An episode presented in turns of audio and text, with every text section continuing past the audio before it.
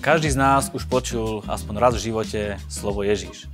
Je to meno, ktoré niektorí používajú na to, aby sa k nemu modlili, iní ho používajú ako bežnú frázu v živote, sú aj takí, ktorí ho preklínajú. Vieme podstatu mena Ježiš, vieme, čo meno Ježiš znamená. Vyzerá to tak, že Ježiš zmenil históriu ľudstva tak, že celé dejiny ľudstva sa počítajú pred narodením Krista a po narodenia Krista. Toto bude téma dnešnej 20 minútovky, ktorou vás bude sprevádzať Marian Kapusta. Mojím dnešným hostom je takisto ako minulý týždeň Daniel Šobr. Daniel, vítaj opäť. Ďakujem za pozvanie. Pokračujeme tam, kde sme skončili naposledy a to je meno Ježiš. Spomínali sme, že je to nejakým spôsobom symbol Vianoc, že nejako to vzniklo. Ak ste túto reláciu nevideli, odporúčame vám pozrieť si ju zo záznamu z archívu z nášho YouTube kanálu alebo z našich podcastov. Teraz sa budeme venovať len menu Ježíš. Tak poďme si tak v skratke v jednej vete zhrnúť, e, ako sa narodil, kedy sa narodil, prečo žil, aký bol poslanie jeho života. No, Ježíš, hebrejský Ješua, e, je vtelený Boží syn, ktorý prišiel na tento svet, aby sa stal mesiášom a vykupiteľom ľudstva. Eh, keď si zmienil jeho meno, tak to je hebrejské slovo. Eh, Ješua znamená záchrana alebo spása tým, tým náboženským jazykom. A doslova ho môžeme preložiť ako Jahve, čo je Božie meno. Jahve je spása. Takže toto, toto je Ježíš. A ako prišiel na tento svet, tak podľa Biblie k tomu došlo tak, že Boh si vybral jednu pannu, z galilejského mesta Nazaret, e, ktorá sa volala Mária. Bola zasnúbená e, s tesárom Jozefom a túto Máriu e, navštívil Archaniel Gabriel a povedal jej, že, že počne nadprirodzeným spôsobom z Ducha Svetého a porodí syna a už vtedy aniel povedal jeho meno, že porodíš syna a dáš mu meno Ježíš. Áno, takže bolo to v Biblii predpovedané o tom, že sa narodí. Vedeli by sme si povedať nejaké miesta, kde sa v Biblii o tom píše? Vlastne nielen, nielen tento príbeh, ktorý som teraz citoval, teda o, o Márii, o Anielovi, o Jozefovi, ten vianočný príbeh, ale dávno predtým e, e, písmo naznačovalo, že sa niečo také stane, že príde záchranca ľudstva. Eh, hneď v prvej knihe Mojžišovej, v knihe Genesis, eh, čítame o tom, ako Boh stvoril ľudí, tí neskoršie padli do hriechu, lebo počúvli pokušiteľa a jedli zo zakázaného ovocia. A tým pádom stratili vzťah s Bohom a, a už v ten konkrétny moment Boh hovorí Eve vtedy, že e, jej, jej semeno, jej potomok, semeno ženy, e, rozdrví hlavu hada to znamená toho pokušiteľa, ktorý ľudstvo zviedol k zlému a e, tým, že e, rozdrví hlavu hada, stane sa mu aj to, že mu bude poškodená peta, takže dojde k nejakému, k nejakému úrazu. A tento verš teologovia nazývajú, že to je tzv. protoevangelium, čiže úplne prvotné evangelium o tom, že príde záchranca. No a potom tu máme aj ďalšie miesta. Ja osobne obľúbujem knihu proroka Izajáša.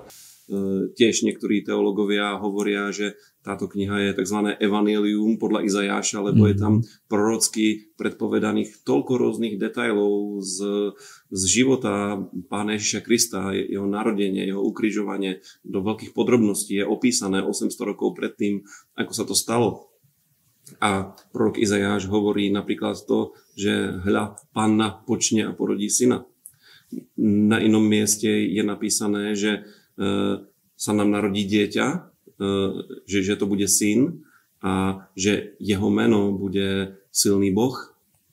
Takže e, sú to veľmi, veľmi zaujímavé veci.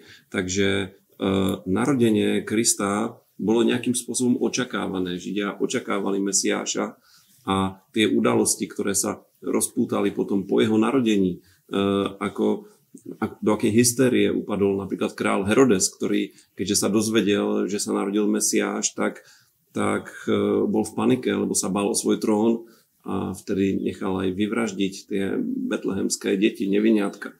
Mm-hmm. Čiže, čiže to očakávanie, že sa to stane, bolo veľmi veľké práve preto, že všetko to vopred predpovedali proroci. Takže z histórie poznáme, alebo z, z tradície asi každý z nás pozná, že Ježiš sa narodil Jozefovi a Márii. Mhm. Poďme si teda povedať, aký bol medzi nimi vzťah, čo sa uh, udialo. Vieme, že to narodenie nebolo obyčajné a bolo také neobyčajné narodenie Ježišové, takže skúsme si tieto veci nejak zhrnúť. E, rozhodne bolo neobyčajné a bola to pre obidvoch veľmi prekerná situácia. Lebo tí ľudia žili v staroveku, v biblickej kultúre, kde boli prísne pravidlá pre sexuálnu morálku. A teraz predstavte si, že nejaká žena, ktorá je nevydatá, iba zasnúbená, e, odrazu otehotne. Mm, toto ju robilo v očiach verejnosti cudzoložnicou. A je, je veľmi zaujímavé, že že keď Jozef zistil, že Maria je tehotná, tak sa zachoval veľmi šlachetne. On ju chcel nejako potajomky prepustiť, vlastne uvoľniť z toho zväzku, ktorý medzi nimi bol, mm-hmm. to snúbenectvo. A keďže to chcel urobiť, tak sa mu stala taká vec, že vo sne ku nemu prišiel Boží aniel a povedal mu, aby sa nebál prijať Máriu za, za ženu, že to nie je cudzoložnica, ale že to, čo je v nej počaté, je sveté, že to je od Boha. To znamená, aj Mária, aj Jozef mali takéto potvrdenie. Otázkou zostáva, čo ich okolie. A ja osobne sa domnievam, lebo vieme, akí sú ľudia, že to nemali veľmi jednoduché. Mm. že buď boli oni považovaní za ľudí, ktorí sa dopustili hriechu tým, že mali spolu pomer ešte pred svadbou, alebo proste ehm, na povesť bola rôznym spôsobom poškodzovaná mm-hmm. ohovárkami. Ale statočne to zvládli, až kým sa narodil Mesiáš. Áno, v jeho narodeniu predchádzalo to, že vlastne odišli do iného mesta, preto sa Ježiš volá Nazarecký, lebo odišli do Nazaretu. Čo bolo po jeho narodení? Čo sa udialo? Uh, ono to, ono to bolo trošku opačne. Oni pochádzali z Nazaretu, žili v Nazaretu, ale Ježiš sa narodil v Betleheme. Uh-huh. Z toho dôvodu, že uh, vtedy bol rímským cisárom Augustom vydaný príkaz, že po celej rímskej ríši sa má urobiť sčítanie ľudu. A každý sa mal ísť zapísať do toho mesta, skade pochádzal jeho rod. A keďže, keďže Jozef eh, bol z pokolenia Júdu, z potomstva Dávidovho, takže šli do Betlehema, lebo Dávid pochádzal z Betlehema a eh, keď, keď tam išli na ten stanovený dátum, Mária bola na vrchole svojho tehotenstva a tiež eh, teda v Betleheme mm-hmm. porodila Krista za veľmi, veľmi zložitých podmienok, lebo práve preto, že sa tam všetci šli zapísať, tak to mesto malo obsadené všetky ubytovacie kapacity. To znamená, že pre nich bolo miesto iba v maštali a takto prišiel na svet Boží syn. Áno, potom poznáme príbeh o troch kráľoch, poznáme príbeh o tom, že prišli a poklonili sa Ježišovi. Tak ako si vieme vysvetliť tento príbeh? No už som to trochu spomínal v tej minulej relácii. Spomenul som jednu vec, že podľa Biblie to neboli králi, ale múdrci alebo mágovia. Nevieme, či boli traja veľmi pravdepodobne neboli, lebo e, keď prišli títo mágovia od východu a začali hľadať e, toho narodeného Mesiáša, tak to vyvolalo veľký rozruch. Ja som, predstav, ja som presvedčený, že keby nejakí traja múdrci tam, tam prišli, tak si toho skoro nikto nevšimne, ale to musela byť obrovská karavána, ktorá prichádzala z Babilónie a všetci sa, všetci sa tomu čudovali a rozprávali sa o tom. Ehm, v Evangeliách je napísané, že celý Jeruzalém bol rozrušený a takto sa to dostalo aj k Herodesovi. No a ehm, mágovia teda sa zachovali veľmi statočne, lebo sa im prihovoril Boh a potom ani nepovedali Herodesovi, kde je ten novonarodený král, ani, ani mu nepotvrdili, že či ho našli a mhm. vrátili sa potajomky späť. A je zaujímavé, že mu prinesli dary, ktoré svedčia o, o kráľovskej cti. Donesli mu zlato, e, kadivo a mirhu ako e, symboly tých kristových úradov mm-hmm. ako kráľa, proroka a kniaza. Takže bolo to veľmi zaujímavé. A možno práve z toho, že tie dary boli tri, tak sa domnievajú, že boli traja králi, ale, ale e, rozhodne to neboli králi. Tak na tom sa môžeme dohodnúť. Dobre. Ježiš sa narodil, máme v Biblii nejakú zmienku o tom, ako strávil svoje detstvo? Bol to normálny chalán, ktorý normálne fungoval, alebo už od malička bolo vidno, že má na sebou nejakú svetožiaru, že je nejaký výnimočný a že je niečo extra? No, mal veľmi pohnuté detstvo, lebo musíme povedať, že bol utečenec, lebo tesne predtým, ako došlo k tomu masakru v Betleheme, kedy Herodes dal zavraždiť e, tie novorodeniatka, tak e, Jozef e, bol varovaný v sne, opäť anielom a oni ušli, ušli do Egypta. A nejaký čas pobývali v Egypte, až kým Herodes nezomrel a potom opäť Boh dal najavo Jozefovi, že sa môžu vrátiť a mm-hmm. potom sa vrátili do Nazareta kde vlastne Ježiš vyrastal a strávil tam to svoje detstvo, dospievanie, preto bol nazývaný Nazarecký. A e, keď mal asi 12 rokov, tak Biblia nám rozpráva taký príbeh, že teda sa vybrali do chrámu na, na sviatok a e, je pravdepodobné, že to mohlo byť zrovna bar mitzva mm-hmm. Ježišové, no a, a on sa im tam stratil.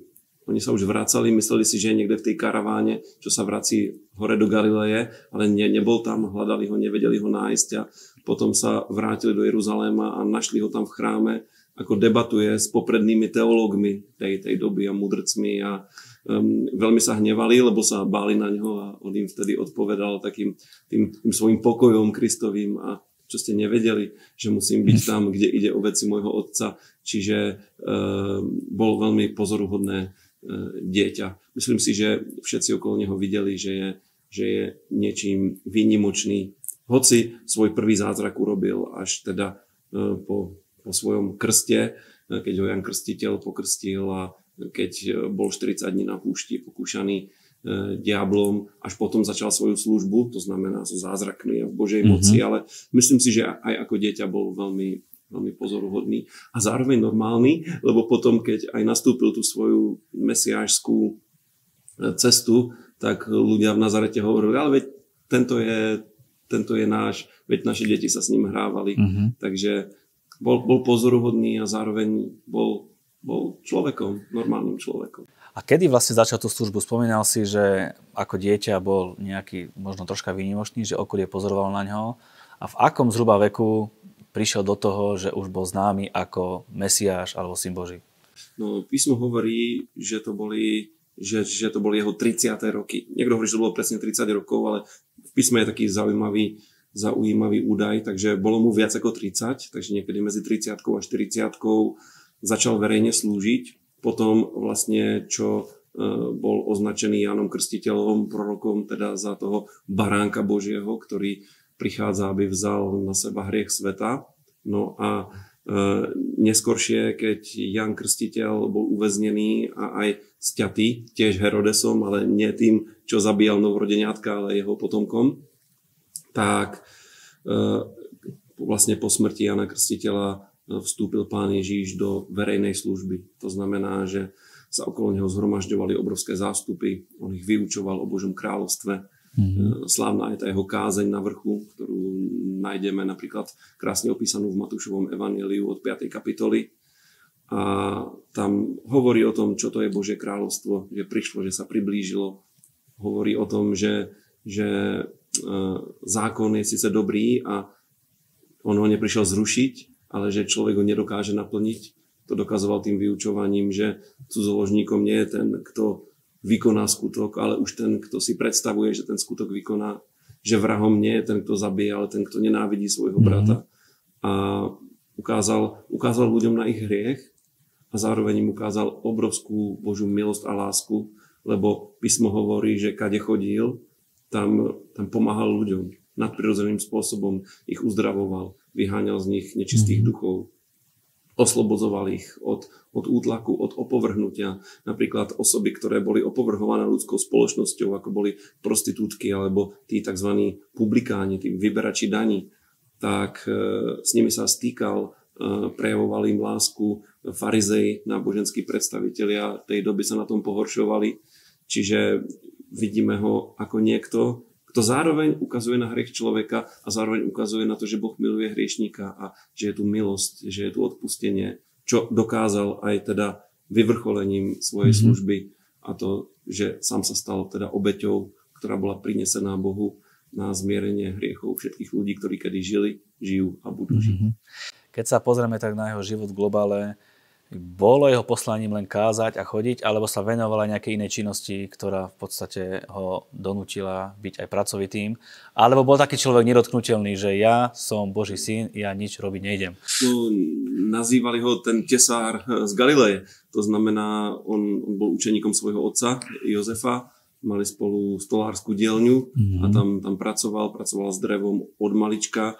E, podľa môjho názoru bol veľmi šikovný lebo už keď čítame o detstve, tak tam je zajímavá taká poznámka, že, že Boh ho žehnal, že mal obrovskú priazeň u Boha aj u ľudí a ja si myslím, že sa mu vo všetkom darilo, takže bol pracovitý, zarábal a, a tú pracovitosť a úsilovnosť vidíme v podstate aj v jeho službe, lebo stále čítame o tom, že niekde chodil, cestoval, kázal, po nociach sa modlil, že ten jeho život mhm. bol veľmi, veľmi intenzívny. Dobre, takže poznáme jeho príbeh v takom zmysle, že chodil, kázal, uzdravoval, čo sme spomínali a vieme, že jeho koniec nebol slávny, alebo možno, že bol slávny, lebo bol zradený Judášom.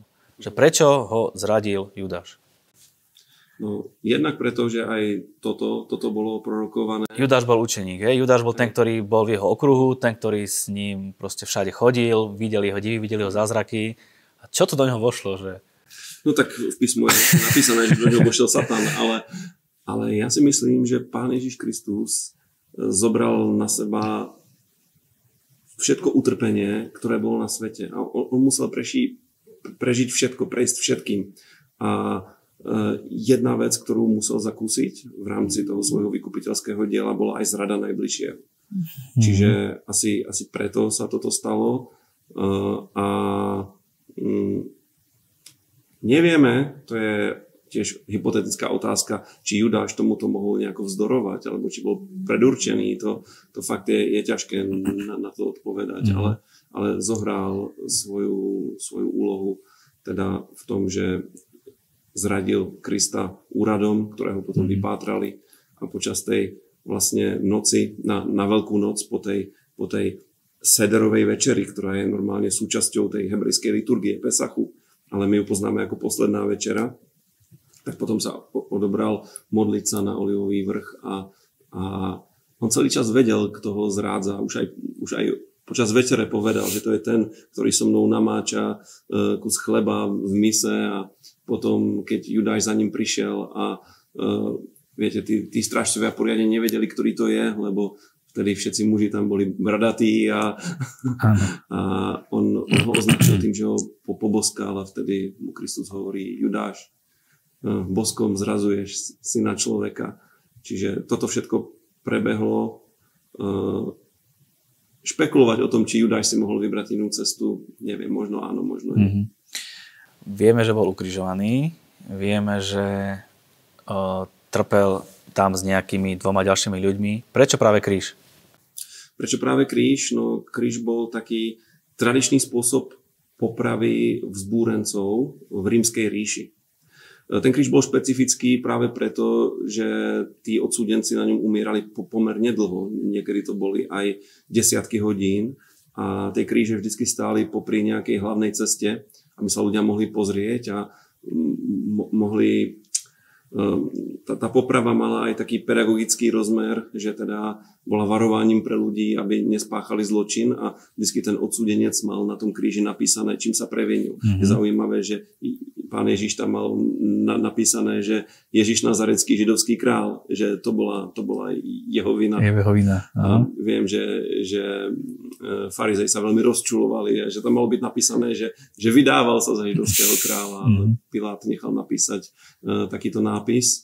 Uh, takže preto kríž. Uh, ono, ono to, aj, aj to nesenie kríža prebiehalo trošku ináč, ako my, my to vidíme na obrazoch.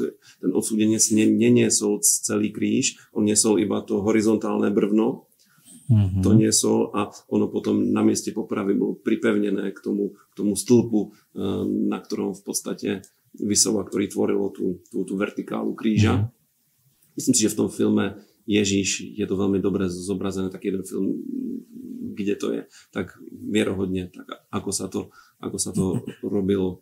Čiže, čiže preto kríž. A zároveň tým bolo naplnené jedno úžasné proroctvo, lebo v zákone Mojžišovom je napísané, že ten, kto vysí na dreve, kto je zavesený na drevo, tak je prekliatý, stáva sa prekliatím.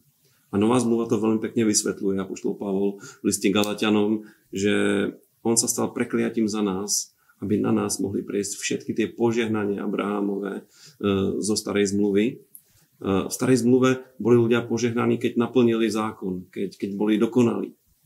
A my sme požehnaní preto, že dokonalý Boží syn sa stal nedokonalým, stal sa hriechom za nás ľudí, aby tá Božia spravodlivosť a dokonalosť mohla byť pripísaná nám so všetkými benefitmi a požehnaniami, ktoré sú s tým spojené. Ďakujem Bohu za to. Pekne povedané. Spomínali sme si proroctvo o jeho narodení. Vedeli by sme povedať nejaké proroctvo o tom, ako zomre, kde zomre a okolnosti jeho smrti, tiež niekoľko sto rokov možno napísané predtým, ako sa to udialo. Áno, ja by som siahol po tej istej prorockej knihe, po prorokovi Izajášovi, opäť hovoríme to asi 800 rokov pred Kristom. Mm-hmm. V tejto knihe je veľmi slávna 53. Eh, kapitola kde je napísané, že Mesiáš bude trpiacim služobníkom, ktorý bude tak dobitý, že sa ani nebude podobať na človeka, že bude zbičovaný, zodratý. Je tam napísané, že, že na ňo boli vložené naše neprávosti, že nesol naše choroby, naše nemoci, že jeho krvavými ranami sme boli uzdravení. E, a že on bol povolaný na to, aby nás, ktorí sme zablúdili ako ovce, e, skrze neho Boh priviedol späť ku sebe.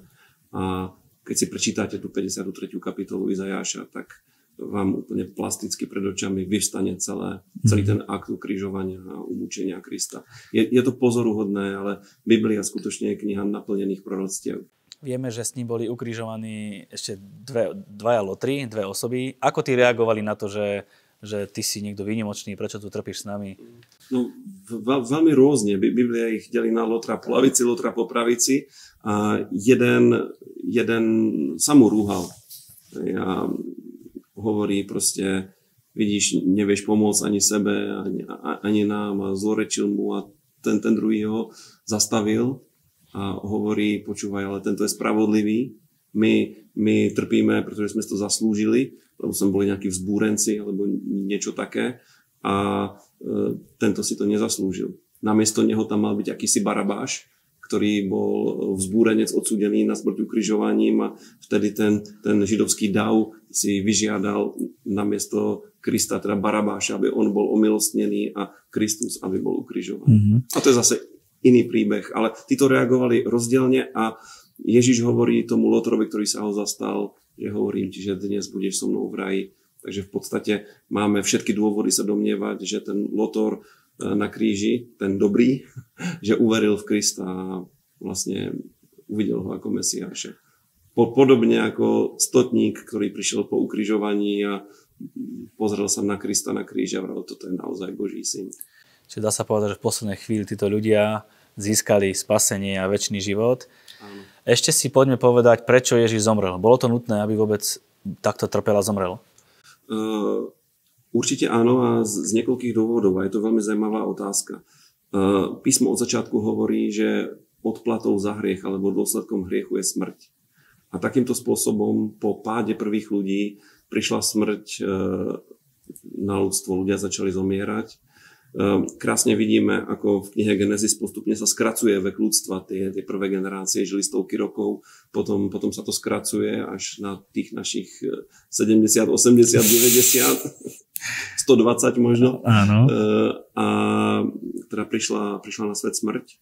A už v starej zmluve Boh skrze prorokov hovorí, že ak s ním chcú ľudia vstúpiť do vzťahu, tak musia prinášať obete, krvavé obete že pre preliatá krv obetného zvieraťa má schopnosť prikryť hriechy, tak aby ich boh, boh nevidel a mohol prijať ľudí. A takýto systém obetí bol v Izraeli. A čo bolo veľmi zaujímavé, tak tie, tie obete boli veľmi jednoduchým, povedal som, humánnym spôsobom zabité, tým, že im kňaz prerezal hrdlo, takže v priebehu niekoľkých sekúnd to zviera bol, bolo mŕtvé. A tie zvieratá nikto nemučil. Mm-hmm. A pán Ježíš, podľa mňa by úplne stačilo, keby prelial svoju krv, veľmi rýchlo by zomrel, on ako nevinný. A my by sme mali odpustené hriechy. Ale on urobil niečo viac. On vydal svoje telo na to, aby bolo, aby bolo zmúčené. práve preto, aby nás vyslobodil nielen z hriechov, ale aj z ich dôsledkov. Mm. A preto je v Biblii jeden veľmi zaujímavý verš, že jeho, jeho ranami, jeho krvavými ranami sme boli uzdravení. Boli to práve rany po bičovaní a e, Ježiš toto, ako to povedať, diabol a sily temnoty, keď toto urobili Ježišovi, tak prekročili svoju právomoc, nemali právo to urobiť. A preto, keď sa človek obráti ku Kristovi, tak má odpustené hriechy, ale nielen to. Na základe tohto utrpenia Ježiša Krista uh, môže do jeho života príť oslobodenie od proste dôsledkov hriechu, ako sú uh, choroby, aj, aj, aj duševné choroby, aj, aj trápenia, úzkosti, depresie. Pán Ježíš za nás trpel tou najväčšou depresiou na kríži. Na jeho hlavu bola nastoknutá trňová koruna, ktorá mu spôsobovala nesmiernu bolesť. A trpel osamením, Boh od neho odstúpil. Známe ten výkrik, e, Bože môj, Bože môj, prečo si ma opustil? A urobil to preto, aby mohol mať spoločenstvo s ľuďmi. Takže veríme vo vykúpenie. Ježiš Kristus zomrel za naše hriechy, aby sme mohli mať odpustené, mohli mať väčší život. Nesol choroby, aby sme mohli byť uzdravení. Schudobnel, v podstate nemal nič na kríži. Tradičné zobrazenie Krista na kríži je s takým tým bedrovým nejakým pásom. Niekedy sa smiem, že to vyzerá ako také slipy veľké. Uh, on bol holý na kríži. Oni ho úplne vyzliekli, nemal na sebe nič. Schudobnel, my môžeme byť obohatení a stal sa prekliatím, aby sme mohli byť požehnaní a Boh od neho odišiel, aby my sme mohli mať spoločenstvo s Bohom. Tomuto teologovia hovoria zámena na kríži a mm-hmm. je to tá najúžasnejšia téma Biblie, Novej zmluvy. Určite nasledujú ľudia, ktorí možno ešte neprijali Ježiša, ktorí takisto ako Lotor na kríži na poslednú chvíľku vyznali Ježiša. Takže poďme sa pomodliť a kľudne môžete opakovať e, po nás túto modlitbu. Bude to modlitba spasenia. Budeme vás tomu viesť a takisto môžete svoj život zmieriť s Bohom skrze túto modlitbu. Tak Daniel, môžeš nás viesť k modlitbe spasenia? Áno. Jednu vec poviem na úvod, e, priatelia. E, ak viete, že ste zhrešili, tak viete aj to, že hriech leží medzi vami a Bohom. A my sme dneska hovorili o tom, že Boží syn zobral tento hriech na seba. A písmo hovorí, um, ak vyznáš svojimi ústami Ježíša ako pána a uveríš vo svojom srdci, budeš spasený. A je to veľmi jednoduchá vec. Není treba žiadny rituál, uh, žiadny obrad. Je jednoducho, poďte teraz spolu so mnou osloviť Ježíša a vyznať ho ako pána a záchrancu a požiadať ho, aby vošiel do vášho života, odpustil vám hriechy a aby ste mohli zakúsiť, čo to znamená a aké to je, keď človek vie, že medzi ním a Bohom už žiadny hriech nie je, že je spasený a má istotu väčšného života. Ak vás to oslovilo, prosím, modlite sa spolu so mnou túto krátku modlitbu. Opakujte po mne.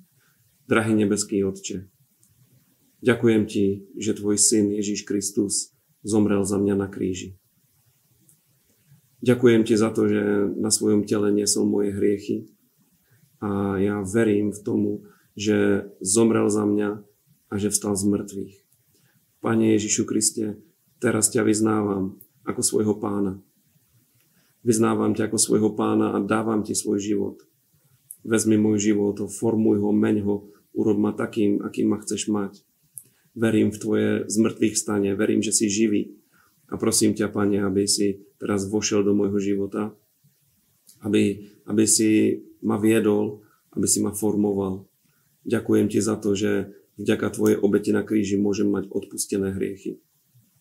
Pane, chválim ťa. Teraz si môj pán, teraz si môj záchranca.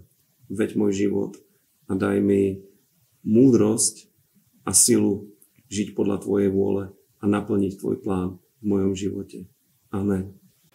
Amen.